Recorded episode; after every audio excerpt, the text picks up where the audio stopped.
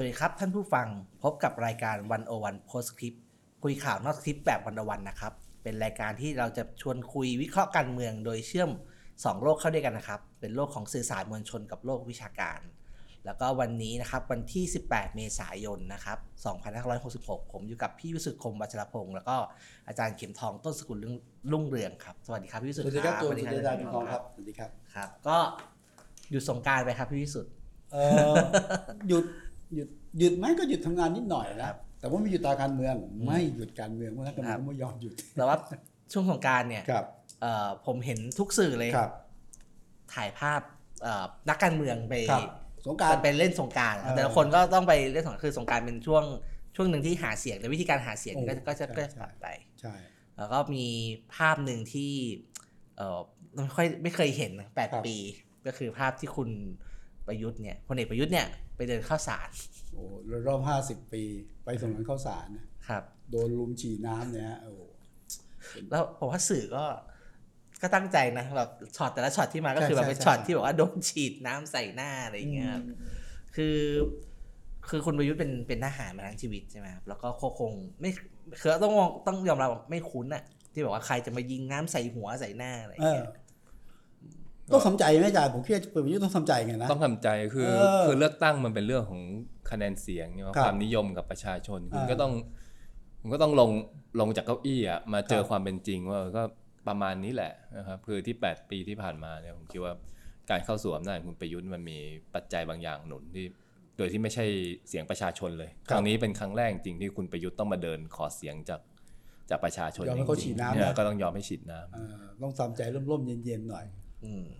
แล้วอันนี้พักนักการเมืองอื่นอาจจะดูไม่ประหลาดเท่าไหร่เพราะว่าเราก็เห็นภาพ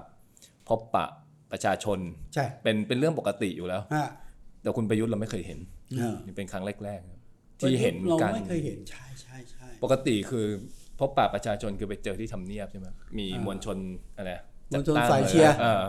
เอ่อนักเรียนอ่าหรืออะไรมาถ่ายรูปคู่อ่าอะไรเป็นเป็น stage ใช่ไหมจัดแถครั้งนี้จัดแถวมา อ่าเออ อืมครั้งนี้ของจริง นี่ครัผมตอนนี้ผมรอคือตอนนี้เอ่อเอ่อนักการเมืองก็ลงมาเจอประชาชนมากขึ้นครับคุยกับสาธารณะมากขึ้นใช่ไหมครับ เราเริ่มเห็นเอ่ออย่างพลเอกประวิตรเนี่ยก็เริ่มให้สัมภาษณ์กับสื่อเออเออเยอะแล้วแบบเออตอนแรกตอนแรกเริ่มให้สัมภาษณ์เนี่ยก็อาจจะมีเงื่อนไขว่าครัอบย่าถามอย่าถามยากอย่าถามให้เรื่องนู้นอย่าถามเรื่องนี้นะแต่ว่าหลังๆมาก็ล่าสุดก็ไปออกรายการกับคุณสรยุทธ์ใช่ไหมครับก็ใช่โอ้ก็เข้มข้นนะครับนี่ผมรอดูเมื่อไหร่ คุณประยุทธ์เนี่ยจะออกแบบนี้บ้าง ตอนนี้ก็ไปนะแต่แต่ว่าไปเลือกสื่อหน่อยนะนะก็สบายแต่ใช่ใช่แต่ก็จะสบายสบายแต่แต่ก็แต่ก็ถือว่าปรับประยุทธ์นะครับอาจารย์ครับ คือพลเอกประยุทธ์เนี่ย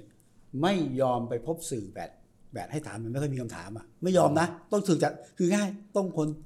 คนถามต้องเป็นคนที่ประยุทธ์เอาด้วยหรือตั้งมา แต่แต่รอบเนี้ยไปนะ เออเอาเขาก่อนไปท็อปนิวเข้าใจได้เนาะไปไปพบ ปาโรดงามแม้นจากอ่าเอ่ออ่าไทยโพสต์ไทยโพสต์เข้าใจได้ แต่ก็เริ่มไปไทยรัฐครับไปมติชนนะอืมก็ถือว่าเป็นการปรับกลยุทธ์ในช่วงท้ายของพลเอกประยุทธ์นะฮะอืมผมรู้สึกไปไปที่มติชนถ้าจำไม่ผิดเนี่ย จะหนีบคุณพีรพัฒน์คนอื่นไปด้วยนะ แต่ก็ถือว่าเป็นการเปลี่ยนลุกจากเฮ้ยอืมคนต้องเข้าหาหรือต้องเลือกคนที่สัมภาษณ์ตอนนี้รอยอมละยอมอืมยอมที่จะเข้าไปพบนะนี่คือเลือกตั้งมันก็ดีอย่างเงี้ยนะครับก็ที่การเลือกตั้งนะครับใช่อะไรครับที่เรา ไม่เคยเห็นก็ได้เห็นนะครับ อยู่กับผู้มีอำนาจคนนี้มาแปดปีเออจะก้าวแล้วจะก้าวเลยนะครับจะก้าวแล้วจะก้าวแล้วใช่จะก้าวแล้วจะก้าวแล้วอืมแปดกว่าใช่คือคือคือในทางการเมืองเนี่ย ผมก็ก็ก็เข้าใจนะ คืครัอบเอ่อคือคืออันนี้เป็นผมประเมินส่วนตัวก็คืออย่างเวลาพักเอ่อพลังประชารัฐหรือว่ารวมไทยสร้างชาติเวลาส่งคนไปดีเบตเนี่ย ผมว่าแบบคือก็เสียแต้มอะถ้าพูดตรงเพราะว่าเพราะว่าใครอะ ครับเอ่ออันนี้ไอ้แลมโบ้เนี่ยเอ่อคุณเอ่อคุณลัมโบ้สุใช่ไหมชาติคุณชคุณมกลิ่นเออคุณสุคุณชาติชาติเนี่ย คุณเอคุอณคุณเออชัยวุฒิคือคือในทางหนึ่งเนี่ยเอ่อคือก็ต้องยอมรับว่ามันเป็นเวทีที่เขาไม่ถนัดด้วยใช่ไหมครับแต่ในทางหนึ่งเนี่ยผมคิดว่าแบบว่าเวทีแบบเนี้ยมันเป็นเวทีที่แบบว่าถ้าพูดตรงมันเป็นเวทีที่คนชั้นกลางดูอะมันต้องเอ่อใช้หลักคิดใช้เหตุใช้ผลอะไรเงี้ยซึ่งอาจจะไม่ใช่ทางที่เขาถนัดเขาจะแบบอ่าทำงานกับชาวบ้านเก่งอะไรก็ว่าไปใช่ไหมครับแต่ว่าเนี่ยผมว่าก็เริ่มเห็นแล้วว่า เออพอไปคนก็ชอบแซวว่าไปออกเวทีดีเบตที่ไหนก็เอ่อคล้ายๆว่าเขาคนก็แซวเนาะว่าตายคาเวทีอะไรอย่างเงี้ยว่าเพราะว่าทีนี้พอมาถึงเนี่ยระดับที่เป็นแบบเอ่อผผู้นำเนี่ยครับอย่างคุณประยุทธ์คุณประวิตยเนี่ย ซึ่งเราก็รู้แหละถ้าแกไปขึ้นเวทีดีเบตเนี่ยก็คงแบบดีตการภาพไม่ออกอะเออแบบว่าในทางอันนี้นี้ก็ก็เป็นเข้าใจสัมได้ภาษณ์ก่อนครับเป็นแต่สัมผมภาษณ์สัมภาษณ์มันลุ้นคุมได้กว่าผมกำลังจะลุ้นว่าจะเปลี่ยนใจไหมทั้งสองครับคนนะคือพวก ประวิตยนี่ชัดเจนนะ ไม่ดีเบต ไม่ดีเบตนะครับพวกประยุทธ์ก็ดูเหมือนจะไม่ดีเบต แต่ผมอืมคิดว่าไม่แน่ท้ายๆนะ อาจจะต้องยอม ผมคิดว่าอยู่ที่การประเมินสถานการณ์ใช่ว่าความใช่นิยมเป็นยังไงคือ ไม่งั้นใช่ก็ต้องปรับกลยุทธ์อีกเออต้องยอมนะ ออกมาอีก อืม อืมครับ มีมีมีสิทธินะมีสิทธินะ ช่วงท้ายๆ สัปดาห์หน้าหน้าก็เป็นไปได้อาจจะเป็นไปได้ เห็นคุณประยุทธ์สเต็ปอัพทำอะไรอืมเพิ่มขึ้นอีกในการเข้าหาอืมมวลชน ครับก็น่าดู นะครับแล้วก็ก็เอ่อทีนี้ผมจริงๆมันมันมีบทความหนึ่งในวันวันคนเขียนคือคุณตะวันมานกุล คือตอนนี้เขาเรียนอยู่ที่อังกฤษนะครับเขาเอ่อเรื่องที่ว่าทำไมไม่อ่าควรเลือกเอ่อเขานักเขาการเมืองที่ไม่ไม่ใช่มาดีเบเขาตเขาบอกว่าเอ่อจริง ๆ แล้วล่ะถ้าถ้าตัวจริงไม่ยอมมาดีเบตอะควรจะตัดสิทธิ์ไปเลยอะไรให้อย่าส่งเยตัวแทนให้ครัไม่บเอ่อห้ามส่งตัวแทนมาอะไรเงี้ยก็ก็อยากลองชวนไปอ่านนะว่าแบบว่าว่าเห็นยังไง ซึ่งเอ่อ ผมก็ว่ามันก็มันก็มีสองมุมเนาะมุมหนึ่งก็เป็นแบบที่คุณตะวันบอกก็คือว่า ถ้าไม่ส่งมาเนี่ยก็คือเอาเปรียบพักคู่แข่งอืมเพราะว่าเออพอคือไม่ต้องรับผิดชอบคำพูดตัวเองไงเขาบอกว่าเป็นเป็นครับเป็นลูกน้องพูดเขาไม่เกี่ยวอะไรใช่ไหมแล้วก็ในทางหนึ่งถ้าลูกน้องเอ่อเอ่อทำงานได้ดีเนี่ยก็สามารถบอกได้ว่านี่ขนาดแบบเป็นแค่ขุนพลเบอร์ลองนะยังอืมยังเอาอยู่อะไรครับแต่ครัว่าบแล้วก็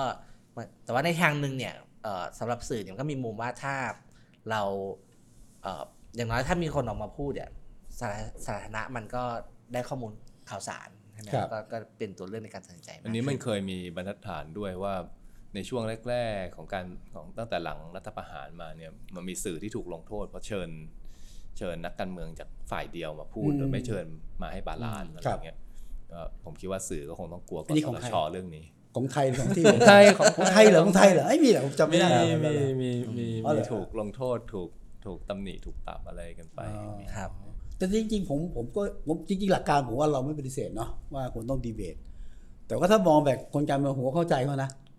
ก็คนการเมืองถ้าดีเบตแล้วเสียคะแนนไม่เอาอะถูกไหมอืมขึ้นไปเนี่ยบางคนที่ตายคาเวทีคือนะคือคือมันเออมีมันมีความต่างในธรรมชาติของเอ่อฝั่งก้าวหน้ากับฝั่งอนุรักษ์นิยมอืมในไทยด้วยผมคิดว่า อันนี้เป็นทุกวงการคือฝั่งอนุรักษ์นิยมเนี่ยจริงๆเขาไม่ถนัดการถกเถียงด้วยเหตุผลด้วยดีเบตอะไรต่างๆ คือภาษาที่เขาใช้เป็นภาษาของอำนาจคืออายึดกลไกราชการ ยึดกลไกอำนาจรัฐนะครับอย่างอย่างเอาเอาเอาในวงการวิชาการเนี่ยจะเชิญจัดดีเบต นักวิชาการซ้ายขวามีคนมีคนพยายามเออพยายามเยอะมากปัญหาคือว่าฝ่ายซ้ายนี่อะไรฝ่ายลิเบพร้ออรัมลนี่พร้อมเรียงหัวกันมาเต็มไปหมดครับฝั่งขวานี่เขาไม่มา แต่เขาไม่จำเป็นต้องมาเพราะอะไรเพราะเขานั่งอะถูกนั่งอยู่ในกฤษฎีกา นั่งอ่าอยู่ในคณะกรรมการปฏิรูปคือครับฝ่ายซ้ายอยากดีเบตให้คอแตกดีเบตว่าไปไปเลยว่าไปเพระเขาเขียนกฎหมายแกล้เดียวคือถูกจบและอันนี้ผมคิดว่ามันเป็นเป็นความต่างในธรรมชาติของอนุรักษ์นิยมกับเสรีนิยมในไทยมันมันต่างกันด้วยครับ แต่แต่ว่ายังไงผมก็คิดว่านักการเมืองเนี่ยคุณจะอยู่ฝ่ายไหนนะทีเนี้ย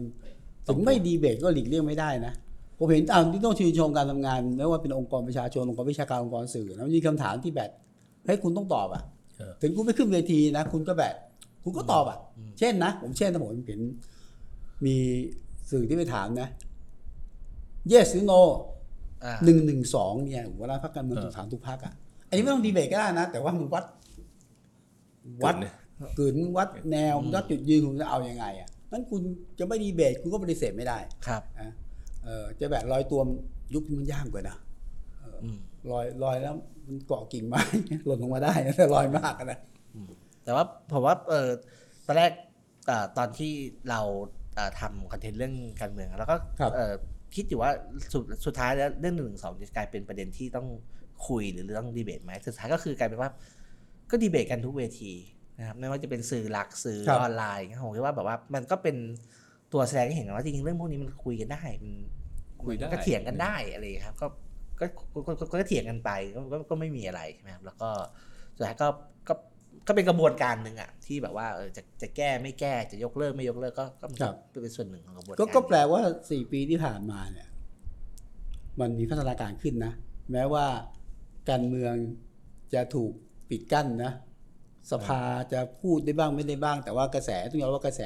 นอกสภากระแสสังคมมันเกิดขึ้นนั้นเกิดขึ้นเนี่ย ผมผมดูปรากฏการณ์เมื่อสี่ปีที่แล้วนะครับอาจารย์นะพูดหนึ่งถึงสองไม่กล้าพูดนะแต่ว่าพอสี่ปีให้หลังเนี่ย มันพูดบนเวทีสาธารณะได้นะไอ้นี่ก็ยังไม่ลงลึกแต่ก็ แต่ก็เป็นประเด็นที่แบบเขาเรียกพระบิ๊กต้องถูกถามนะต้องถูกเออแล้วถามคุยได้ละคุยได้ละเอออันนี้ก็มันก็ต้องเครดิตการเมืองนอกสภาเพราะว่าใช่ถ้าใช่ถ้าพูดปล่อยการเมืองในสภาอย่างเดียวนี้จนถึงวันนี้ก็ไม่ได้พูดนะเอออะอันนี้มันก็มันก็ต้องดันดันกันนะฮะครับแต่มันก็เทนชันนะครับระหว่างระหว่างนอกสภาในสภานี่มีเทนชันครับผมว่ามันก็เป็นรูปรูปเป็นรูปธรรมหนึ่งที่เอ่อการเมืองนอกสภามันมันกลับเข้ามาอยู่ในการเมืองในในสภาได้ครับผมอนุญาตโยงนิดหนึ่งคือนอกจากพูดถึงการเมืองนอกสภาทำให้ มาตราเหล่านี้ถูกพูดถึงในการเลือกตั้งอย่างอย่างเปิดเผยที่สาธารณะได้นะหลังการเลือกตั้ง หรือก่อนเลือกตั้งมันจะมีประเด็นที่พยายามชูแต่ไม่ถึงนะอืมเนี่ยไอ้บรรดาคนที่ถูกจับคุมคุมขังในเรื่องคดีความแตกต่างทางความคิดทางการเมืองจะเอาไงอะนะซึ่งตรงเนี้ยผมคิดว่าหลังเลือกตั้งคงมาพูดเยอะนะตอนนี้แม้แม้จะมีการพูดแต่มีการเลี่ยงนะเลี่ยงนะถึงแม้จะแบบก้าวก้าวความขัดแย้งเนี่ยก็เฮ้ยเป็นเรื่องของสภาอย่างเงี้ยเพื่อเพื่อไทยก็พูดแต่ว่าเป็นเรื่องสภา นั้นประเด็นนอกสภาที่ทำประเด็นเหล่านี้เนี่ยมันต้องมีการขยับให้ชัดเจนครับคือคือในแง่หนึ่งครับคือการพูดเรื่องหนึ่งหนึ่งสองมันง่าย เพราะว่ามันเป็นคือคือในขั้นที่เราพูดกันอยู่ตอนเนี้ครัยบมันเป็นขั้นการพูดในระดับนิติบัญญัติฮะแปลว่าอืมเรากำลังพูดถึงสสสวที่จะดีเบตไม่ดีเบตเรื่องหนึ่งหนึ่งสองครับแต่พอสมมุติว่าขยับไปเรื่องของคนที่ถูกจับกลุมอยู่ตอนนี้หรือคดีอืมความเนี่ย มันต้องขยับไปสู่ฝ่ายเรื่องข้าราชการประจำนะอืมไปสู่ฝ่ายความมั่นคงไปสู่ตำรวจกอรมนรวมทั้งต้องไปแตะตุลาการกลไกพวกนี้นะกลไกพวกนี้ซึ่งซึ่งในแง่หนึ่งในการแตะสสสวเนี่ยมันง่ายกว่าอยู่แล้วครับอืมมีแค่ 500 คน แล้วก็จำกัดอยู่แค่เนี้ยไม่มีอำนาจไม่มีอะไรมึงห้าร้อยคนแต่ครับถ้าเกิดคุณไปแตะตุลาการเขาเนี่ยคุณกำลังแตะคือคือปัญหามันใหญ่คือยังไงก็ต้องพูดแต่ว่าแค่บอกว่ามันมันเป็นเรื่องที่ยากกว่าตอนนี้เยอะ อืมอืมผมผมอยากชวนพี่สุกับอาจารย์คุยนะครับเพราะว่ามันมีคำสองคำที่ มันเป็นคำที่มีภาพลบเกินจริงอะในในสังคมไทยตอนนี้หนึ่งคือคำว่าเอ่อสู้กับคอร์รัปชันคือตอนเนี้ยใครใครออกมาพูดว่าแบบจะสู้คอร์รัปชันเนี่ยจะรู้สึกว่าทำไมมันเชยเชยจังเลย คือคำนี้มันถูกมันถูกใช้เยอะใช่ไหมครับในทางการเมืองที่ผ่านมา แล้วก็เอ่อใช้ต่อต้านเอ่อรัฐบาลจนเป็นข้ออ้างในการทำรัฐประหารอีกอันหนึ่งคือคำว่านิรโทษกรรมอืม คือคำว่านิรโทษกรรมเนี่ยคือจริงๆมันมันก็เป็นกลไกหนึ่งใช่ไหมครับ ในการที่แบบจะพาสังคมไทยก้าวข้ามความขัดแย้งอย่างอย่างที่ควรจะเป็นเนี่ยแต่พอตอนนี้มันกลายเป็นคำที่เซนซิทีฟอะพอพอใครพูดนิรโทษกรรมปุ๊บมันมันก็กลัวว่าแบบจะเมาเข่งหรืออะไรเงี้ยกลายเป็นเรื่องที่แบบว่าไม่กล้าพูดทางการในทางการเมือง เพราะกลัวว่าจะมีเอเจนดาผมก็ว่าแบบว่าสังคมไทยก็ต้องคิดใหม่เหมือนกันทั้งเรื่องคอร์รัปชันทั้งเรื่องนิรโทษกรรมเนี่ยว่าเอ่อ มามองมันในแบบที่ที่ควรจะเป็นอะไรอย่างเงี้ยครับอืมคือถ้ามันต้องนิรโทษก็ก็ต้องนิรโทษใช่ไหมครับถ้ามันคอร์รัปชันยังไง คือ มันก็ต้องสู้กับคอร์รัปชันมันไม่ใช่แบบว่าอุ้ยอันนี้ต่อต้านคอร์รัปชันมาก่อนแล้วอะไรอย่างเงี้ยก็เกิดเอ่อภาพจำแบบหนึ่งอะไรอย่างเงี้ยครับอืมผมเป็นความยากของคนที่อยู่ตรงกลางนะครับ คือ คือ ก็ต้องคือคอร์รัปชันยังไง มันก็ต้องต่อต้านนะฮะคือ คืออันนี้ทั่วโลกมันไม่ได้หรอกเพราะว่าฮะอันนี้มันเงินภาษีประชาชนแล้วเป็นเรื่องของก็คือเป็นเรื่องส่วนรวมอะไรเงี้ยนะฮะจะเอาไปให้เป็นความมั่นคงส่วนตัวของคนบางคน อย่างเดียวเฉพาะกลุ่มมันไม่ได้ แต่ว่าที่ผ่านมามันหมดพลังไอ้คำนี้มันหมดพลังในการกระตุ้นมวลชนส่วนใหญ่ใช่ไปแล้วนะครับเครดิตมันเสียพูดอย่างนี้ทำไงให้สร้างเครดิตขึ้นมาใหม่ ผมก็ไม่รู้เหมือนกันเออถ้าจะทำให้เครดิตมันกลับมาดี กลไก หน่วยงานรัฐต่างๆ มันก็ต้องก็ต้องทำให้มันกลับมาถูกอะอืมยอมรับว่าที่ผ่านมามันผิดนะจับให้ถูกคนคือที่ผ่านมาเราเนี่ยเอ่ออันนี้ผมก็ยอมรับอย่างราชการเนี่ย ตอนนี้กฎระเบียบมันเยอะมากฟอร์ม การตรวจสอบออดิตอะไรต่างๆ มันเยอะมาก จนจนความคิดสร้างสรรค์มันไม่มี มันขาดความยืดหยุ่นในการทำงาน แต่ในขณะเดียวกันเนี่ย ถ้าคุณคนที่โกงก็โกงเหมือนเดิมอืมโกงเก่งด้วยโกงเก่งด้วยนะฮะคือ โกงห้าบาทสิบาทนี่โดนจับทุกราย ถ้าโกงถึงร้อยล้านพันล้านเนี่ยรอดรอดรอดอันนี้รอดมันก็มันก็เป็นความรู้สึกของสาธารณชนที่รู้สึกว่าไอ้คำนี้มันมันอะไรมันมันมันไม่มีไร้สาระเออเออมันเอาไว้รังแกคนนะฮะใช้ใช้คำว่ารังแกคนส่วนนิรโทษกรรมนี่ก็ผมผมนึกถึงคำคล้าย ๆ กันคือคำว่าปฏิรูปและวิสาหแปรรูปและวิสาหกิจเนี่ยจริงๆไอเดียถามว่าดีไหมมันก็ไม่ได้แย่นะครัฮะบคืออ่าคือมันก็เถียงกันได้แต่ว่าในบริบทที่มันเกิดขึ้นเนี่ย ปัจจุบันนี้ใครไม่มีใครไม่มีใครกล้าพูดเออะอไม่มีใครกล้าพูดเรื่องแปรรูปอีกเลยถูกไหมอันนี้ก็เหมือนกันปัจจุบันไม่มีใครพูดนิรโทษกรรมเลยเพราะนิรโทษปุ๊บมันคิดถึงปีห้าหกเข้าหกอืมซึ่งซึ่งจริงๆเราเสียโอกาสไปเยอะมากมีครับคนบริสุทธิ์จำนวนมาก จริง ๆ มันต้องคุยเรื่องนิรโทษกรรมอีกที แต่ต้องระมัดระวังครับอ่าคุยคุยไม่ได้อะนักการเมืองไม่คุยอะช่วงนี้เอ้ยผมอยากรู้ไงซะคือผมก็เจอนักการเมืองเรียกทั้งสองคำนะมีผมเห็นมี มีคนพยายามสำนักการเมืองเรื่องคอร์รัปชันก็แบบ ก็ทำอยู่แล้วไง จะปราบไง เออเอาง่ายๆพักพักพักเราไม่เคยไม่เคยมีพักไหนบอกซื้อเสียงนะ มีแต่ฝั่งตรงข้ามซื้อเสียงเออที่ผมกำลังจะคิดแบบเอ้ยนักการเมืองก็คงต้องเพย์เซฟอะเพราะอะไรไหมเพราะว่าถ้าเกิดพูดมากเสนอมากอย่างนะ เรื่องอะไรเสนอไอโครงการมาตรการกฎหมายมาฆ่าตัวเองอะคือไม่มีใครปฏิเสธนะว่าการคอร์รัปชันเกิดขึ้นในทุกองค์การแม้กระทั่งการเมืองในการเลือกตั้งมันมันมันมันต้องเพย์เซฟอะ นิรโทษกรรมผมคิดว่านักการเมืองก็เลี่ยงเลี่ยงที่ตอบเพราะว่า เอาองอาจารย์ว่าเวลาพูดนิรโทษกรรมผมคิดถึงเรื่องสุดซอเหมาเข่งยเรื่องเหมาเข่งนี่นะเลยไม่กล้าลงรายละเอียด โยนมาได้สภาหมดเลยนะตอนนี้สังเกต แก้ไหมแก้ แต่ให้เข้าสภาก่อน นอกจากโยนพระราชสภานะแบบอยากจะเลือกกูมก็เดี๋ยวแก้ให้นะซึ่งมันผมว่ามันเป็นการ play safe ของคนเล่นการเมืองนะแต่ขณะเดียวกันเนี่ยไม่รู้ผมเป็นคนที่เชื่อมั่นไอ้พลังข้างนอกนะอาจารย์นะ มันก็ต้องทำให้มัน อย่างน้อยก็ต้องฟังอะว่าเฮ้ยมันไม่ใช่เรื่องแบบปรับอะไรผ่านผ่านผ่านผ่านไปเลยอะไม่ใช่อะผมผมว่าตรงเนี้ยสำคัญ เพราะว่าคือนโยบายที่มันเออเรียก controversial อื้อครับฉาวอย่างเงี้ยแบบมีทั้งคนรักแรงเกลียดแรงมากๆอย่างเงี้ยจะผ่านได้เนี่ยมันต้องมีฉันทามติในสภาอืมแต่ฉันทามติในสภามันก็ต้องมาจากข้างนอกสภามันต้องกดดันมันต้องตกลงกันได้ก่อน ไม่มันต้องตกลงกันได้ก่อนคือ ถ้าข้างนอกสภาไม่มีฉันทามติเนี่ยสภามันจะไปอืมมันจะไปผ่านไอ้กฎหมายในโทษกรรมได้ยังไงครับอันจริง ๆ มันก็ต้องเริ่มพูดตั้งแต่วันนี้ว่าเอ้ยมันมันอะไรยังไงคืออ่าจนถึงจุดที่ คือถ้าสังคมมันมีฉันทามติว่ารับได้ตรงไหนไอการผ่านสภามันไม่ใช่เรื่องยากปัจจุบันนี้มันคือคุณจะให้สภานำมวลชนเนี่ยมันเป็นไปไม่ได้มันต้องผมผมยังมองว่ามวลชนมันต้องมีมีท่าทีที่มันเซตเทิลกันก่อนเลยเอ้ยอาจารย์เคยคิดเรื่องสภานำมวลชนเหรอ เนี่ยตอนนี้ทำเนี่ยเนี่ยตอนนี้สิ่งที่นักการเมืองพยายามจะพูดคือเอาเอาสภาเนี่ยเป็น คืออะไรก็ไปที่สภานะเออมวลชนนี่ไม่ต้องฟังหรือไม่ใช่ยังไม่ต้องคุยใช่ คือโดยมันคือคือวิธีการพูดอย่างเงี้ยมันมีข้อสันนิษฐานอยู่อย่างหนึ่งว่า ไม่ว่าสภาจะพูดอะไรเนี่ยมวลชน โอเคหมดหมดนะเอออ่อะอย่างเช่น อะไรตกลงจะจับมือกับใครอะไรเงี้ยก็อ่าไม่เป็นไรเป็นเรื่องของสภาแปลว่าอะไรแปลว่าไอ้ที่หาเสียงกันมา 49 วัน 51 วันเนี่ยครับ คือไม่เออ นึกออกไม่ไม่เป็นไรนึกออกไหมอืมเพราะเดี๋ยวเออเพราะเดี๋ยวถ้าสภาตกลงกันยังไงมวลชนก็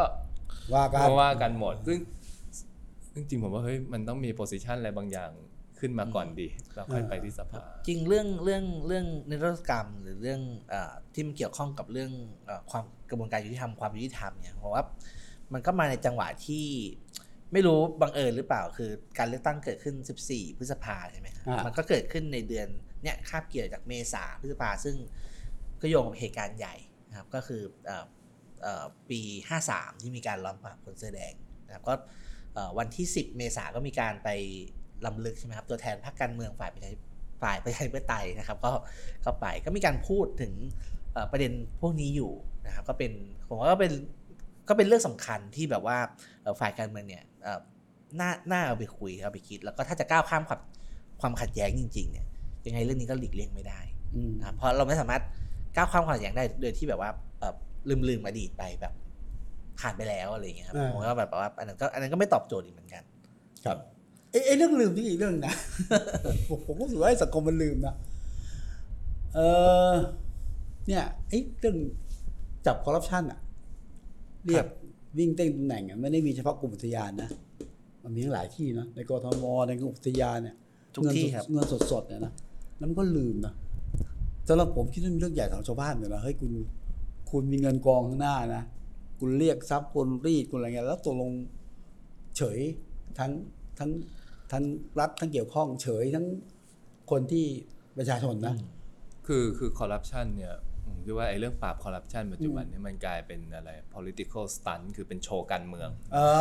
สังเกตไหมก็คือคือทุกวันนี้ข่าวอาชญากรรมไอ้ที่มันปราบแข่งขันจริง ๆ คืออันที่มันต้องมีอะไร มีคน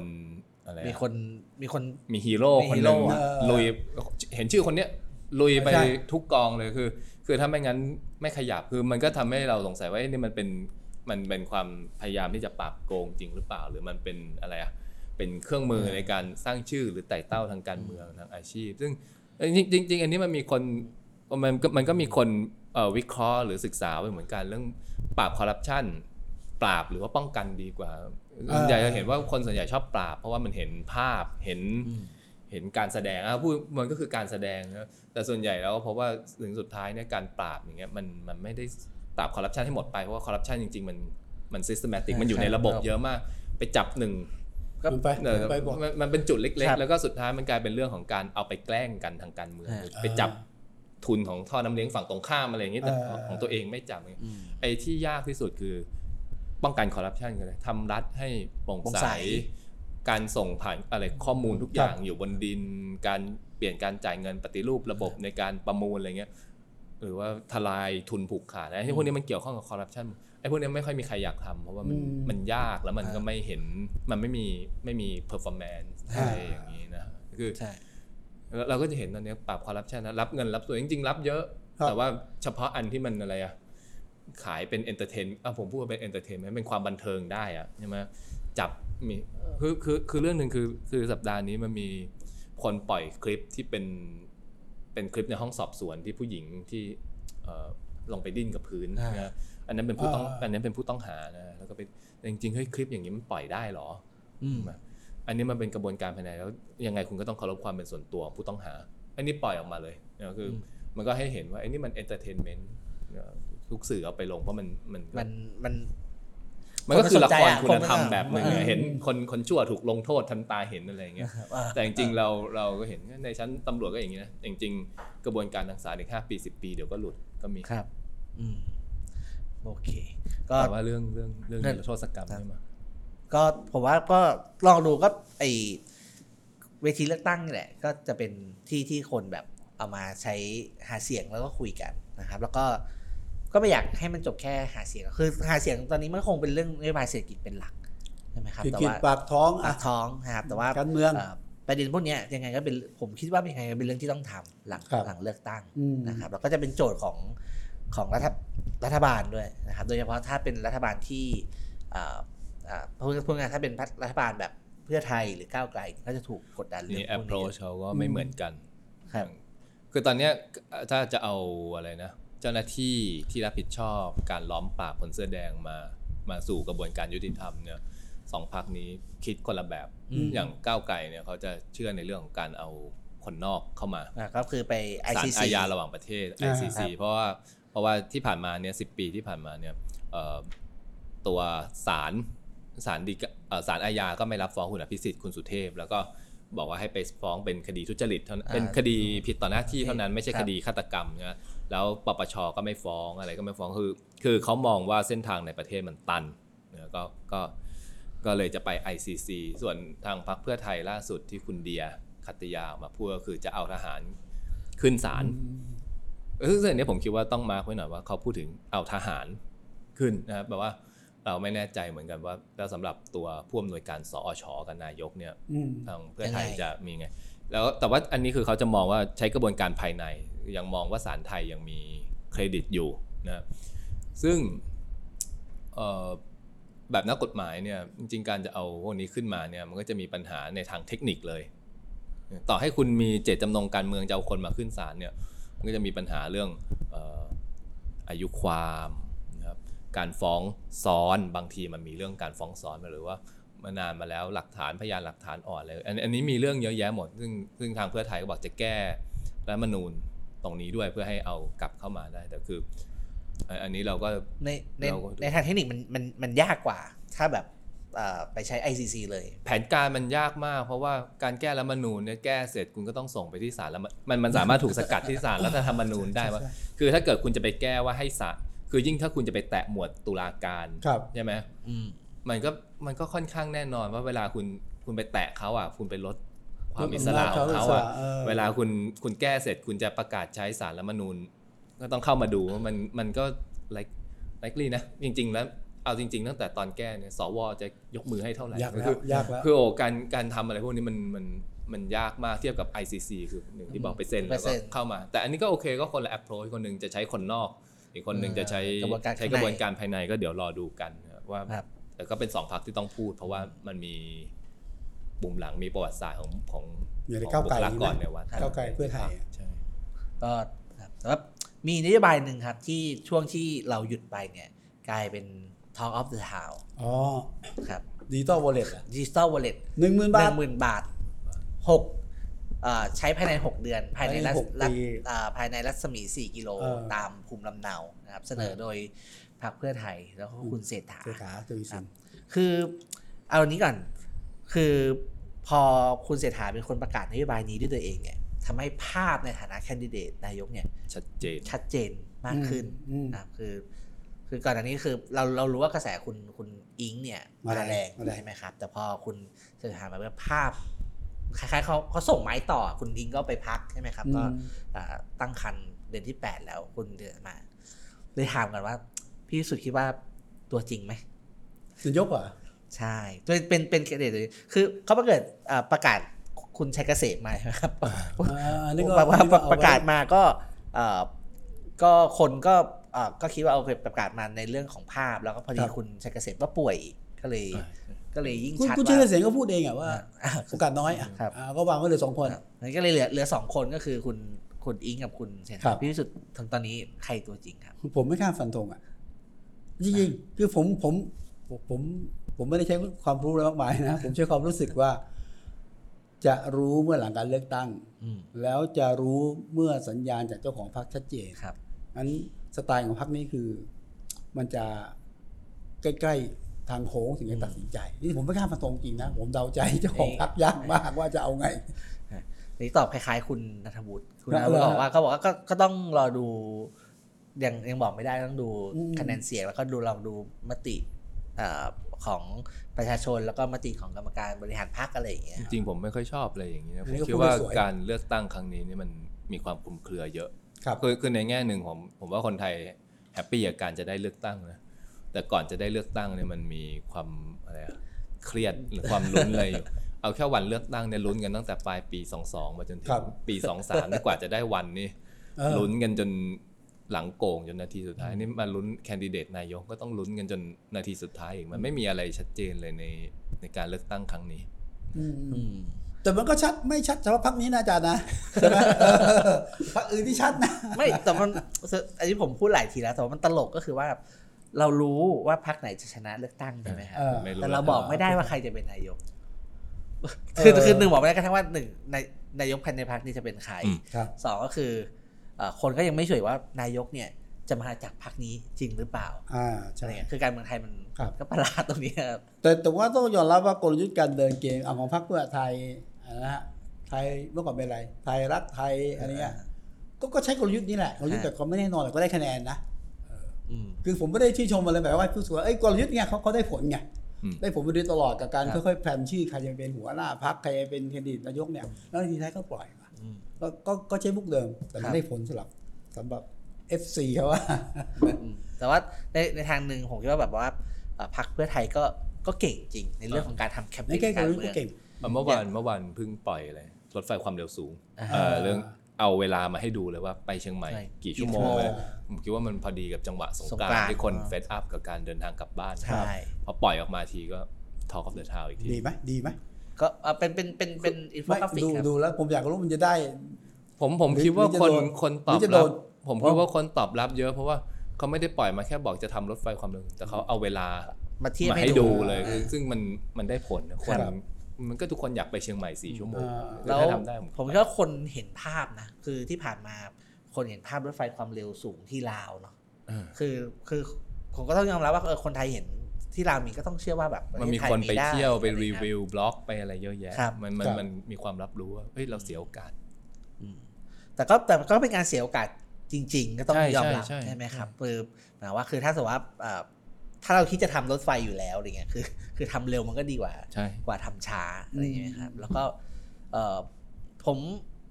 ก็เคยคิดนะครับว่าแบบถ้าเป็นเราเราคือบ้านผมอยู่ที่อุดรไงผมว่าอย่างไปเครื่องบินเนี่ยมันเร็วก็จริง แต่เครื่องบินเนี่ยมันมีโปรเซสใช่ไหมครับว่าต้องไปสนามบินเช็คอิน ไปรอขึ้นเครื่อง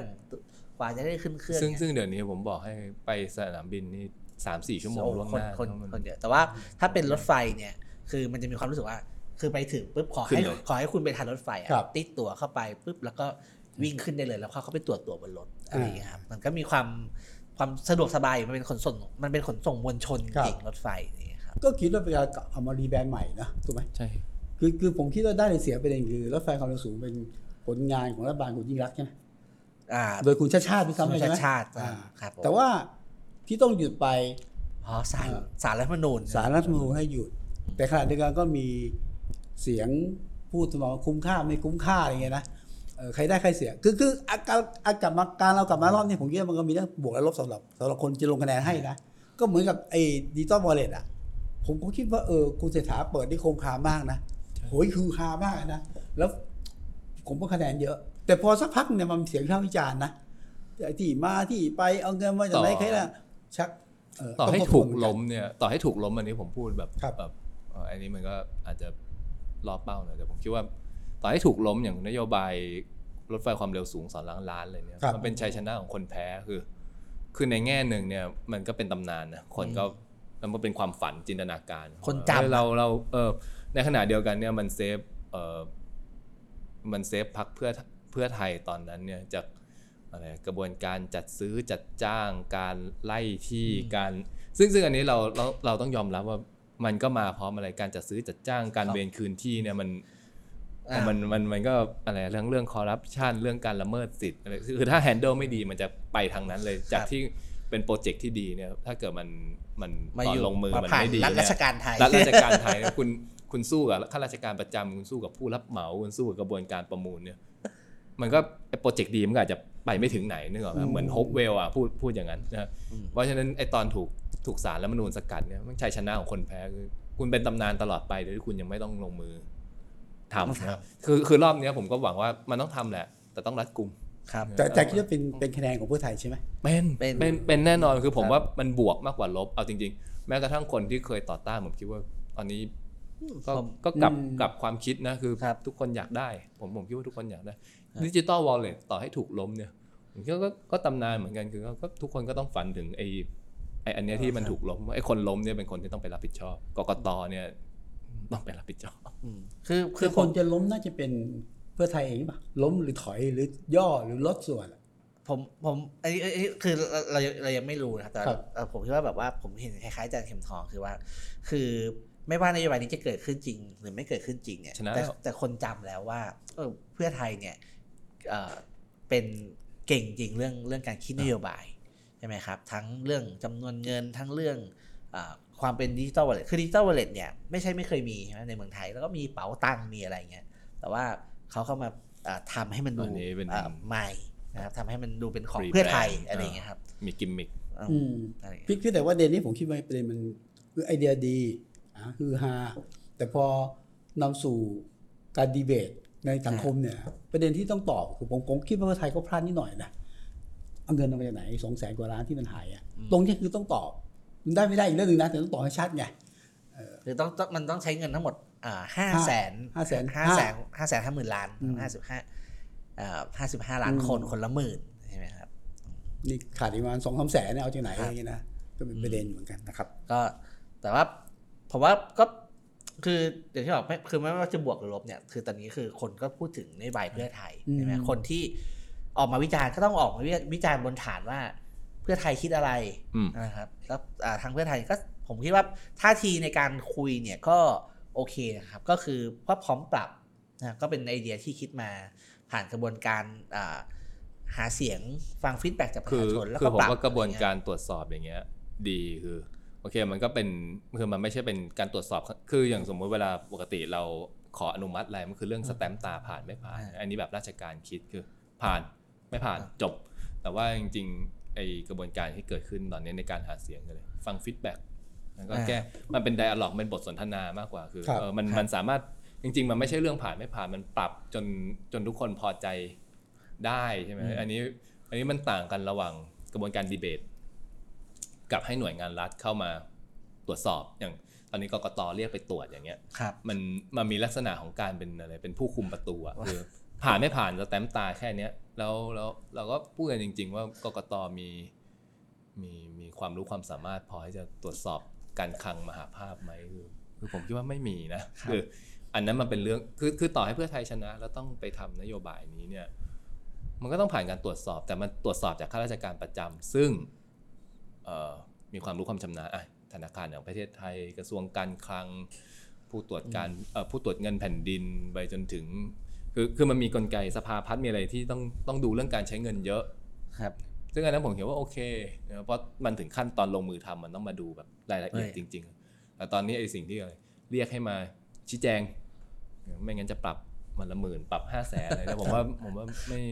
ไม่ถูกอะเรารัฐธรรมนูญเราให้อำนาจ กกต. กกต. ไปตรวจนโยบาย อืม โดยที่มันตัวกกตเองไม่มีไม่มีความรู้ความสามารถ ไม่ไม่มีคุณสมบัติอะไรจะไปตรวจใครได้เลย คือก่อนก่อนก่อนสงกรานต์มีภาพหนึ่งที่ถูกแชร์ในโซเชียลมีเดียคือห้องทำงานของ กกต.กต ไม่รู้พี่วิสุทธิ์อ๋อได้อ๋อพี่แสวงพี่แสวงท่านเลขาท่านเลขาแสวงคนคนก็แซวใช่ไหมครับ ในห้องนี้ก็คือมีรูปเคารพนะครับ มีพระมีเอกสาร มีเอกสารเป็นแฟ้มแต่ว่าไม่มีเรียกว่า เขาก็แซวว่าไม่มีคอมพิวเตอร์เลยห้องทำงานของเลขากกตอืมอะไรอย่างเงี้ยคือคนคือผมก็แซวว่าจริงๆในกกตก็มีคอมพิวเตอร์แหละแต่ว่าภาพที่ออกมามันจะอ่าคนคนก็เลยแซวบวกครักับบผลงานที่คนแบบตั้งคำถามเอ้ยนะอ่าภาพพระเต็มห้องนี่ผมยังว่าแย่น้อยกว่าตู้วายนะถ้าใครจำได้นะอืมอ๋อเคยมีนะตู้วายใช่นะใช่แล้วมาใช่อีกวันหนึ่งกลายเป็นน้ำผลไม้อะหายคืออันนั้นสีน่ะผมว่าสีแย่คล้ายกันสีมันคล้ายกัน อันนั้นน่ะผมว่าแย่ครับแย่กว่าพระอืมแต่แต่โอเคแย่พอกันอืมเออคือมันแต่มันแต่อยู่ในโซนแย่แหละไม่แต่เรื่องไม่ยู่ในโซนเรื่องดีดิจิตอลวอลเล็ตเนี่ยผมผมคิดว่าก็บทเรียนทุกฝ่ายนะ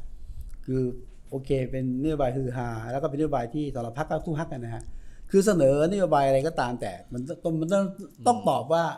เอาเงินมาจากไหนยังไงยังไงอืมอะนะคือต้องตอบซึ่งผมว่าเป็นบทเรียนทุกพรรคเหมือนกันนะซึ่งเป็นเรื่องดีไหมดีดีอาจจะคือสาธารณะช่วยกันตรวจช่วยกันสอบครับช่วยกันเช็คอะแล้ว ใครจะแบบซีซัวพูดอะไรตอนนี้ไม่ได้ละหมายถึงว่าใช่ไหมจะมันมันก็ต้องถูกคำถามนี่คือ ผมว่านี่คือคือสิ่งที่ดีของผมการเรียกกับพี่วิสุทธิ์เลยครับเสียเพราะตอนนี้ทุกพักเวลาทำทำนโยบายเศรษฐกิจสวัสดิการหรือว่ารอะอบไรก็ครอแล้วบแต่ขึ้นเนี่ยจะจะจะถูกถามจะถูกสื่อถามเลยครับทุกทุกเอ่อทุกเจ้าจะถามว่าเอาเงินมาจากไหนอ่าใช่หมยังครับไงแล้วยังไงเออก็พักก็ต้องต้องเตรียมมาครับตอบใช่ไหมคครัรับบว่าคือจริงๆก็ต้องยอมรับว่าตอนครั้งแรกที่ถูกถามเนี่ยคุณเศรษฐาก็ตอบไม่ชัด ใช่ไหมอ่าครับใช่แต่ว่าครับบ้านพอถูกถามบ่อยๆเข้าเนี่ยเขาว่าพักก็ไปทำกันบ้านเตรียมคำตอบมาแบบก็ก็เป็นคำตอบแล้วก็ก็ชัดเจนขึ้นแล้วก็ที่เหลือคนไปตัดสินเอาว่าแบบว่าครับอ่าฟังฟังขึ้นไม่ขึ้นยังไงครับอะไรผมอย่างคิดเงี้ยว่าอันเนี้ยสำคัญมันต้องให้โอกาสในการไปปรับไม่ใช่แบบห้ามอ่าลงโทษอะไรเงี้ย คือไม่งั้นสุดท้ายพรรคการเมือง มันก็ไม่สามารถเสนอนโยบายอะไรที่มันสร้างสรรค์หรือว่าออกนอกกรอบไปได้ ทุกคนทุกคนก็ก็ก็มาเป็นประหลัดประเทศเออ คือก็เป็นไงก็จำนำอะไรนโยบายเกษตรก็ได้แค่นี้การคลังก็ได้แค่นี้คือคือถ้ามันเป็นอย่างนั้นปุ๊บก็ไม่ต้องเลือกตั้งคือเพราะมันก็นโยบายก็คือต้องมาจากข้าราชการประจำที่ไม่ออกนอกกรอบแต่ว่าเรื่องกกตอาจารย์นี่ผมผมไม่ค่อยแม่นเรื่องกฎหมายนะแต่ผมพลิกดูว่าเอ๊ะก็ผมเข้าใจว่าเรื่องเนี้ยในกกตเนี่ยมีอำนาจดูนโยบายหาเสียงของแต่ละพรรคมันเนี่ยมีกฎหมายประกอบพรรคการเมืองประกอบรัฐธรรมนูญว่าด้วยคพรัรบรคการเมืองมาตราอ่า57 มันบอกว่าในการหาเสียงเนี่ยพรรคการเมืองต้อง ต้องอะไรคำนึงถึงที่มาความที่คุ้มมาที่ค่าไปความคุ้มค่าความเสี่ยงใช่ไหมฮะเอ่อกกตก็เพิ่งออกประกาศเมื่อวานวันที่ใช่17บอกเมื่อวานนี้นะครับอ่าเออใช่เอ้ยแต่เมื่อวานวันหยุดราชการเนี่ยไม่ติดกคืกอตคือผมก็ไม่เข้าใจวิธีการทำงานของเขาอะนะแต่ก็แต่กกตผมเข้าใจอย่างนี้จากขอรู้อาจารย์นะว่าเข้าใจอาจารย์ว่า คงจะมีหน้าที่แบบไอ้งูเสนอมา แล้วกกตก็ก็แปะไว้อะคงคงไม่น่าจะมีมีเอ่อแค่ไม่มีอำนาจในการตัดสินว่าเอ้ย ผิดหรือถูกได้หรือไม่ได้ไม่ผมไม่แน่ใจว่าใช่ไหมเท่าที่ดูกฎหมายนะผมก็ปรับผมปรับคุณรายวันอะ คือจริง ๆ มันไม่มีโทษแต่ว่ามันมีโทษตอนไม่มาชี้แจงอืมเอออ่าไม่มาชี้แจงที่มันปรับได้อะไรเงี้ย ซึ่งเอาจริงๆมันมันก็มันมันไม่ make sense อะมันมันไม่ make ใช่ใช่ใช่ใช่ถึงที่สุดมันไม่ make sense ครับแต่ว่าผมว่ากกตคือเนี่ยคืออย่างกกตเนี่ย จนถึงวันนี้ก็ยังไม่แก้เรื่องระบบล่มเปิดอ่าเปิดเว็บอะอันนี้พูดแบบ อันนี้มันอาจจะเป็นอ๋อตอนเลือกตั้งโลกหน้าใช่ไหมเป็นตรกกาวิบัตินิดนึงนะแต่ถ้าบอกว่าพรรคการเมืองไม่ได้ทำตรงเนี้ยผมก็อยากจะบอกกกตก็ยังไม่ได้ทำหน้าที่ตัวเองเหมือนกันคืออำนวยความสะดวกสะดวกให้ให้ให้คนที่ลงทะเบียนล่มอะไรตรวจสอบสิทธิ์จนถึงวันนี้เขายังไม่ขยายเดทไลน์เขายังไม่มีเวลาเพราะว่าเขาไปไม่มีเวลาเพิ่งกลับจากต่างประเทศเอาเขาไปดูงานเพิ่งกลับมาจริงๆช่วงท้ายช่วงช่วงท้ายของของวันนี้ก็อยากอยากชวนคุยเรื่องกกตครับเพราะผมว่าแบบเออเราเห็นปัญหาเยอะเหมือนกันนะครับอย่างเรื่องเรื่องอำนวยความสะดวกที่อาจารย์เข็มทองบอก ผมเห็นตั้งแต่ ตอนที่เขาไปจับฉลากกันนะพี่วิสุทธิ์เออโอ้ผมงงมากเลยว่าพักไหนเป็นพักไหน เออเออที่จับแล้วแบบปฏิทินใช่ไหมใช่แล้วเคยลุ้นว่าตกลงให้หลักฐานมันครบไหมแล้วเดี๋ยวถ้าเบอร์ไม่ได้ค่อยขยับขึ้นมาอย่างเงี้ยเหรอแล้วผมผมไม่เข้าใจจริงๆว่าว่าทำไมทำไมการทำให้เป็นเบอร์เดียวเบอร์เดียวอะเออทำไม่ได้ คือสมัยก่อนมันมีเขียนว่าต้องเบอร์เดียวไงทีนี้พอมันเอาคำว่าเบอร์เดียวไอไอบทตรงนั้นออกเนี่ย จริง ๆ มันก็ต้องคิดนะว่าก็จะคงจะคงความเป็นเบอร์เดียวต่อไหมหรือว่า หรือว่าจะคือกกตไปคิดว่าก็ถ้าเอาบทนี้ออกก็แปลว่าก็ก็ต้องไม่เบอร์เดียวอืมซึ่งจริงๆมันไม่ใช่จริง ๆ คือมันต้องถ้าคุณมีดุลพินิษได้คุณก็ควรจะไปอำนวยความสะดวกคือกกตเนี่ยมันมีหน้าที่ทำผมผมคิดว่ามันทำหน้าที่สองอย่างหนึ่งคุมการเลือกตั้งให้สุจริตโปร่งใสอืมกับ 2 คืออำนวยความสะดวกส่งเสริมให้คนไปใช้สิทธิ์ใช่ไหมทีนี้ตอนเนี้ยผมคิดว่ากกตเนี่ยไปหมกมุ่นอยู่กับเรื่องสุจริตโปร่งใสคือเรื่องจับโกงตรวจสอบความไม่ชอบมาพากลเลยไอ้เรื่อง การอำนวยความสะดวกเนี่ยคิดแบบราชการเลยคือ สะดวกสะดวกขันสะดวกตัวเองนะไอ้สะดวกความกูเออก็ไอ้ความสะดวกประชาชนเนี่ยจริงครัๆบผมคิดว่าแย่มากจริงๆ แย่ตั้งแต่ไอ้เซตวันเป็นวันที่ 14 แล้วครับทั้งๆที่จริง ๆ มันเป็นวันหยุดเจ็ดเป็นวันหยุดยาวมันเหมาะสมกว่าเขาก็เลื่อนไป 14 อันนี้ก็ความไม่สะดวกครั้งที่หนึ่งใช่ไหมเรื่องเบอร์อีกคราวนี้อืมซ้ำเดิมกับคราวที่แล้วก็โดนด่าคราวนี้ก็ครับก็ดูถ้าจะมีเรื่องเว็บไซต์ก็ ล่ก็มล่มล่มอีกนะครับคือ คือคราวที่แล้วตอนปี 62อะผมผมคิดว่าผมผมก็ให้เครดิตเขานะว่ามันไม่เคยมีการจัดการเลือกตั้งมา5-6ปี แล้วก็เป็นชุดที่เพิ่งเข้ามาทำงานใหม่ใช่ไหมครับมันก็เป็นไปได้ว่าความผิดพลาดต่างๆเนี่ยมันเป็นเรื่องของความสุจริตคือมือใหม่อ่อนซ้อมนี่ผ่านการเลือกตั้งอปอปททั่วประเทศกรุงผ่าเทนพการเลือกตั้งกรุงเทพและอื่น ๆ ปีนี้มันไม่มีข้อแก้ตัวแล้วเรื่องเรื่องความ เรื่องความขลุกขลักทั้งหมดครับเลยมันต้องรับไปทั้งหมเอาดง่ายๆอะครั้งก่อนมันมีเรื่องที่อ่าคนไทยที่นิวซีแลนด์ใช่ไหมครับ อ่า คะแนนไม่ถูก เออ ครับมันมันมันครั้งเนี้ยไอคุณจะรู้ว่าว่าเรื่องเรื่องอาคนไทยในต่างประเทศเนี่ยน่าจะถูกจับตามอง สุดท้ายก็เป็นเคสก็คือเว็บล่ม เว็บล่มอีกเว็บล่มใช่ เรื่องคือเป็นนี้นี่เรื่องใหญ่อะ ครับคือล่าตายสุด คือตายน้ำตื้นมาก ล่าสุดนี่กกตก่อนที่จะไปดูงานต่างประเทศนะ บอกว่าถ้า คุณลงทะเบียนไม่แล้ว แล้วมันไม่โชว์ยังไม่ระบบไม่ตอบรับไม่โชว์เนี่ยถือว่าคุณมีสิทธิ์ผมผมผมมีคำถามว่าสมมติผมขี่นะแล้วมันไม่ปรากฏชื่อผมไม่ไม่ไม่ป้อนในระบบเนี่ย แล้วคุณจะรู้ไงว่าผมขี่อืมซึ่งอันนี้ต้องตอบสิทธิ์ของคนไทยเป็นเรื่องใหญ่ ซึ่งครับเห็นด้วยกับอาจารย์ว่าเอ้ยอย่าเอาความสะดวก หรือหรือเขาผมเข้าใจอย่างนี้นะอาจารย์ผมเข้าใจเอาเองว่ากกตอยู่บนพื้นฐานความกลัวมากกว่า คือกลัวว่าจะติดคุกกลัวจะถูกฟ้องอะอืม ก็ช้าช้าๆยึดระบบเก่าๆนะเอ่อประชาชนสะดวกไม่สะดวกไม่สนใจ แต่ว่าผมสะดวกอะก็คือถ้าเป็นอย่างนี้เนี่ยจริง ๆ มันไม่จำเป็นต้องเป็นองค์กรอิสระเพราะว่าถ้าคุณคิดแบบราชการประจำทำแบบราชการประจำเนี่ยคุณกลับไปเป็นข้าราชการประจำยังดีสักกว่าคือครับการเป็นข้าราชการประจำเนี่ย คุณยังอยู่ภายใต้อำนาจศาลปกครองครับคือคือจะดีจะชั่วเนี่ยเราวิ่งไปศาลปกครองก็ให้ดูดูให้หน่อยดูให้หน่อยได้ ตอนนี้พอเป็นองค์กรอิสระแต่ทำงานแบบข้าราชการประจำเนี่ย มันหลุดออกไปจากอืมการตรวจสอบครับจากฝ่ายตุลาการเลย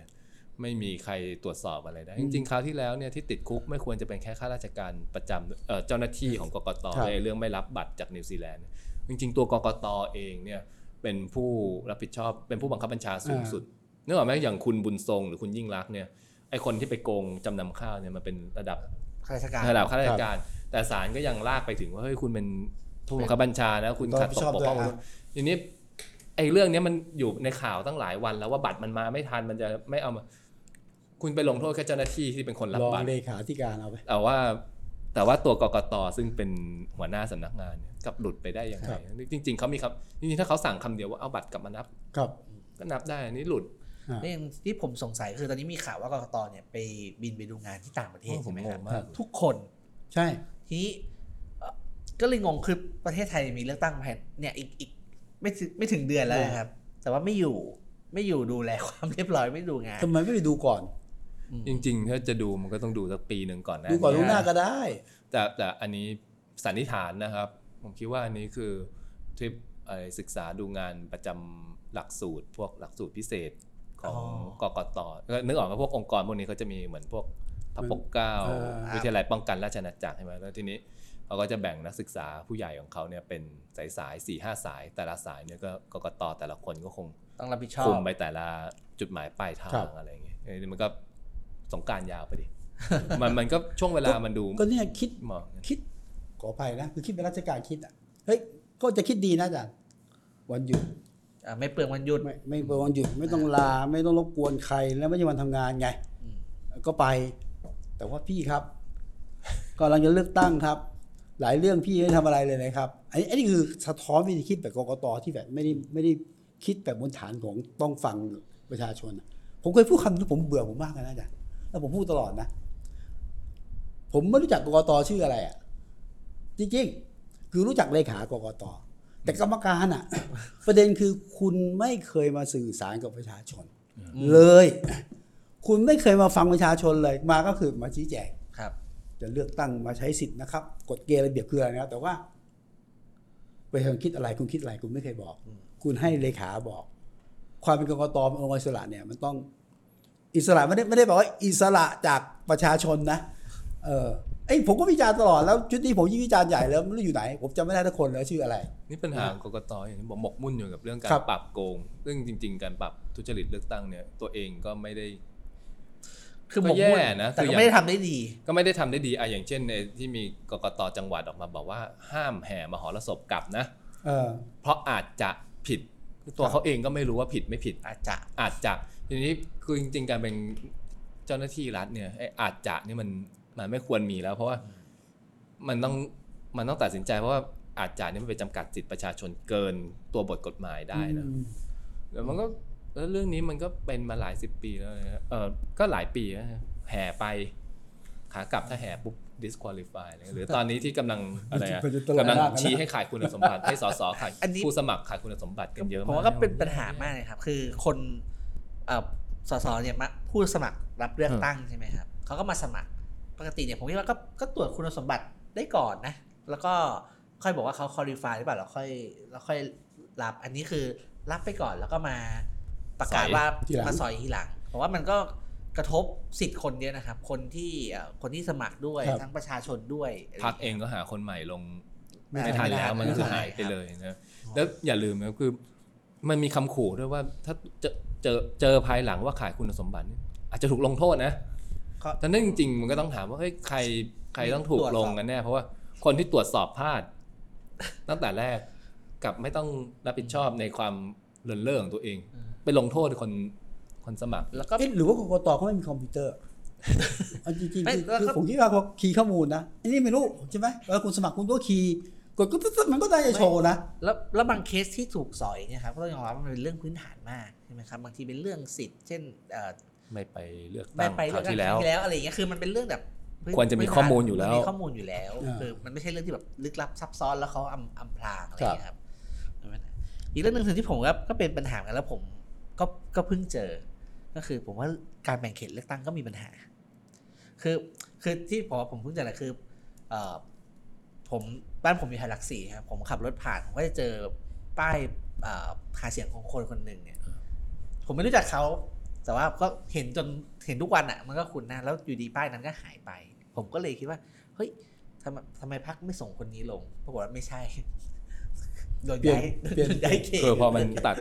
เนอะเออแต่จริง ๆ เรื่องเขตเลือกตั้งเนี่ยผมคิดว่ามันทำล่วงหน้าได้ตั้งแต่ต้นปีแล้วอะไรอย่างเงี้ยเพราะสสก็บ่นทุกคนว่าหาเสียงโดยที่ยังไม่รู้ว่านี่เขตตัวเองหรือเปล่า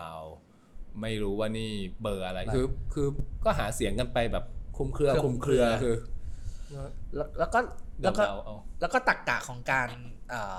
มีสสเขตก็คือเพื่อให้คนทำงานอยู่ในพื้นที่ใช่ไหมครับอืมทีนี้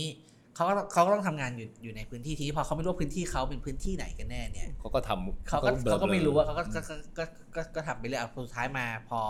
ย้ายเขตไอ้ย้ายเขตเนี่ยก็ต้องไปทำพื้นที่ใหม่คือไม่ไม่ตอบโจทย์ใครเลยสสก็ไม่ได้ประโยชน์ประชาชนก็ไม่ได้ประโยชน์อะไรอย่างเงี้ยแต่มันถูกต้องตามกฎหมายถูกต้องเนี่ยเป็นวิธีคิดแบบราชการเลยคือคือใครจะชิบหายไม่สนใจคือผมเจอแต่กตผมไม่คือติดคุกอะเพราะผมทำกถูตกกก็ฎฉหลาดมายแผนที่ไงถูกไหมนี่เราไม่พูดถึงปัจจัยทางการเมืองนะอันนั้นอันนั้นตัดไปนะผมเชื่อว่ามีนะ แต่ว่า เอาแผนที่มากางใช่ไหมอ้าวประชากรขาดอ่าเขาเอาจริมางๆมันแปะแปะแปะปะปะเข้าไป เอาสารไปฟ้องศาลศาลให้พิจารณาใหม่ห้าเกตเอาแผนที่มากลาง เอาเพื่อกายภาพอะคือคือมันขาดเรื่องความละเอียดอ่อนที่เรื่องมันเป็นชุมชนเดียวกันหรือเปล่าอะไรเงี้ยมันเออว่าคืออันนี้คือดูตัวเลขอย่างเดียวเลยครัคือบคือเป็น number อย่างเดียวตัดตัดตัดความเป็นชุมชนบางทีมันชุมชนเดียวกันแกเป็นข้ามข้ามถนนไปคนคนนี่ละก็เขตที่จะถามผมนะเนี่ยผมเมียครับ กกตเคยลงพื้นที่เปล่ามันเอาจริง ๆ คือถ้าการลงพื้นที่น้อยอย่างการขับรถไป มันก็จะเห็นสภาพอะ เห็นจากตาสัมผัสได้หน่อยก็ยังดีคือคือคืออย่างนี้ครับ คือในในทางการเมืองเนี่ย มันมีการแบ่งเขตที่แบบเอาเปรียบกันทางการเมืองที่อันนั้นมีนะไอ้มีเจอริงอันนั้นแมนเดลิงใช่ไหมครับเชื่อแต่ว่าว่ามีเท่าที่ผมถามอ่านักการเมืองหลายคนเนี่ย แล้วก็ถามผู้เชี่ยวชาญหลายคนเนี่ย เข้าใจว่าการแบ่งเขตรอบนี้ของกกตเนี่ย ไม่มีใครได้ประโยชน์เลย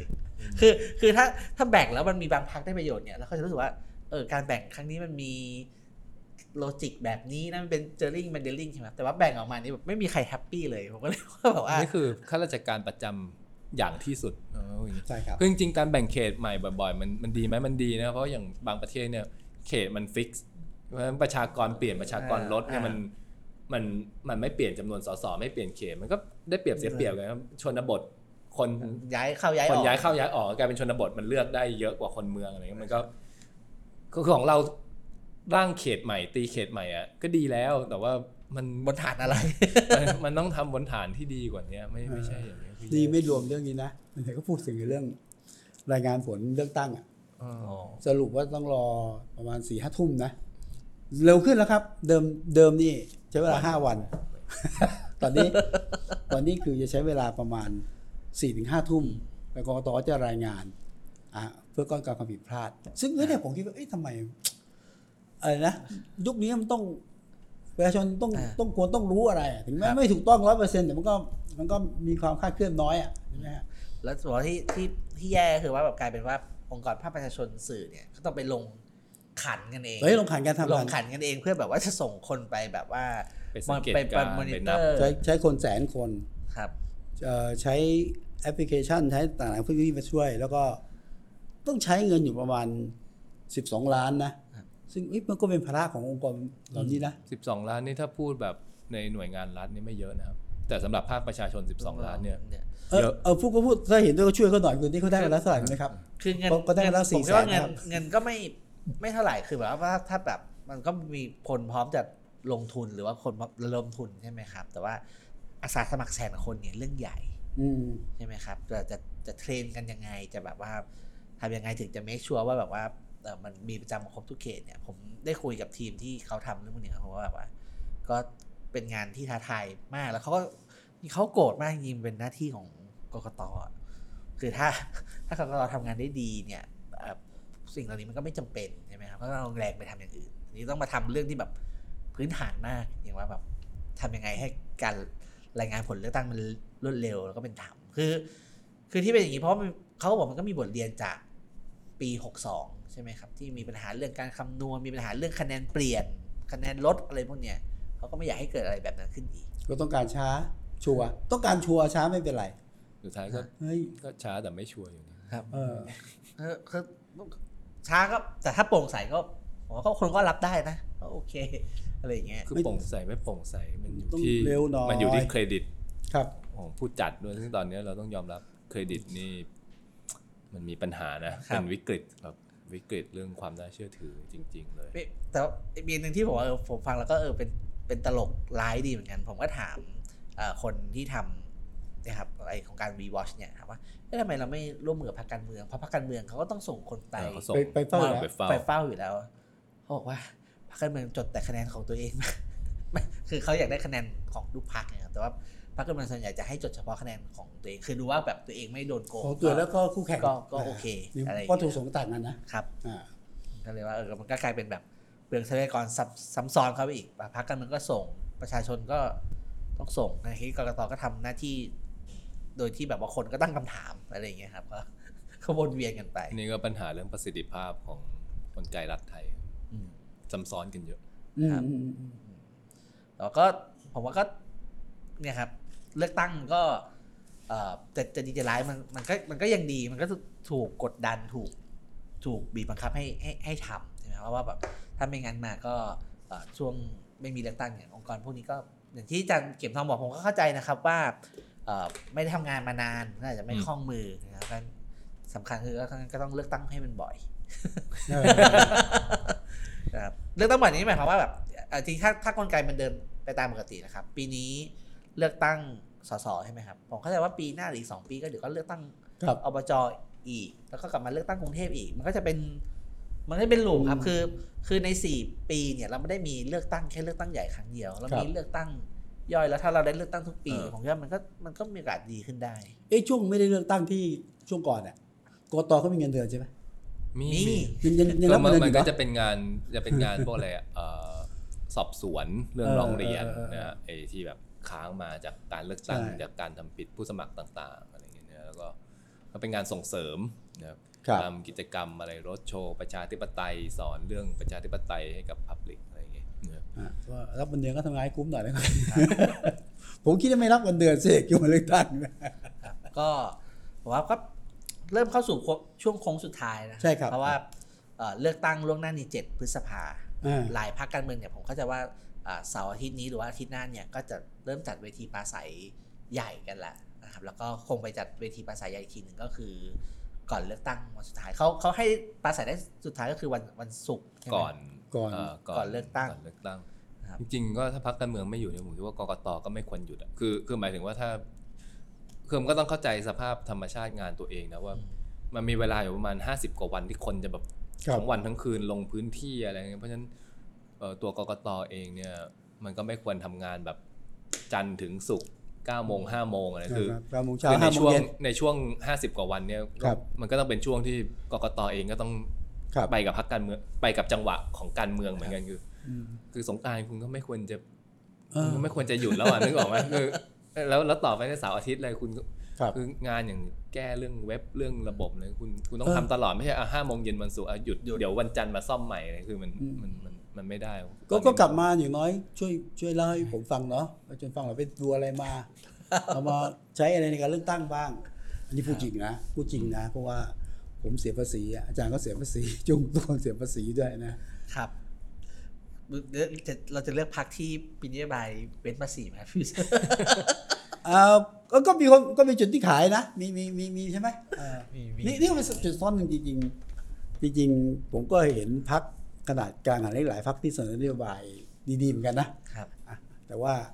นั่นแหละก็เป็นเวทีของพักใหญ่ๆเยอะหน่อย น่าจะเปิดโอกาสพักเล็กเหมือนกันนะนะฮะก็อยากชวนเอ่อคุณผู้ฟังนะครับ จับตาการเลือกตั้ง คือช่วงช่วงท้ายๆมีอะไรที่ ไม่คาดคิดเสมอนะครับ แล้วเขาก็บอกว่าจริงๆสองสองอาทิตย์สุดท้ายนี่แหละ ที่จะแบบพักจะปล่อยทีเด็ดกันออกมา จะเป็นยังไงก็เราคงได้หยิบมาคุยมาเล่าให้ฟังกันครับก็ยังไงวันนี้พวกเราสามคนลาไปก่อนสวัสดีครับ สวัสดีครับ